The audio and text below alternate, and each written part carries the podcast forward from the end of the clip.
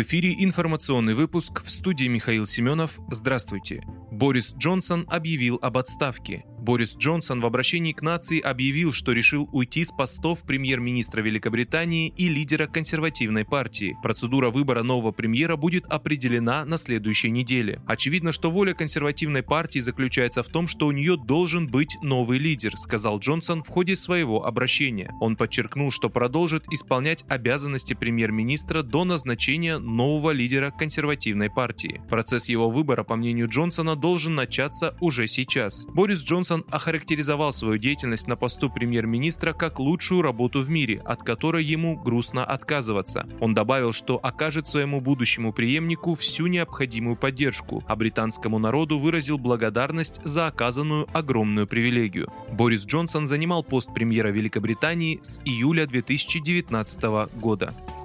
В Госдуму внесли проект об установлении Дня семьи, любви и верности нерабочим днем. Документ опубликован в Думской электронной базе. Как утверждается в пояснительной записке, парламентарии предлагают сделать восьмое июля выходным, при этом сохранив общее количество таких дней, предусмотренное Трудовым кодексом. В конце июня президент России Владимир Путин подписал указ об установлении восьмого июля Дня семьи, любви и верности для сохранения традиционных семейных ценностей и духовно-нравственного воспитания детей и молодежи. Русская православная церковь ежегодно отмечает восьмое июля День памяти святых Петра и Февронии, считавшиеся на Руси покровителями семьи и брака.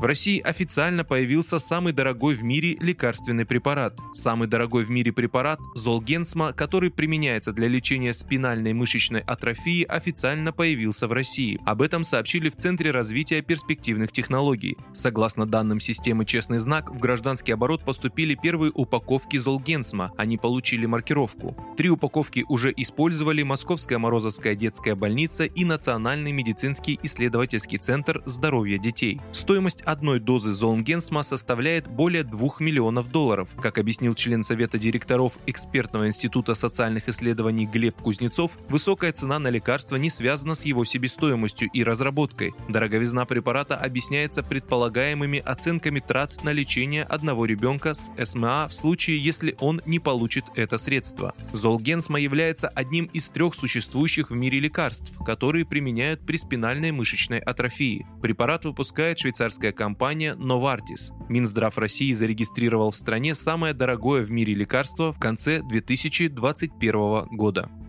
Финляндия оградит границу с Россией забором протяженностью тысяча триста километров. Парламент Финляндии поддержал в четверг, седьмого июля, поправки в законопроект об охране границ. Как передает агентство Reuters, документ позволит установить забор на границе с Россией протяженностью тысяча триста километров и закрыть ее для беженцев в чрезвычайных ситуациях. Законопроект, несмотря на то, что он противоречит нормам Европейского Союза, одобрило большинство членов парламента страны.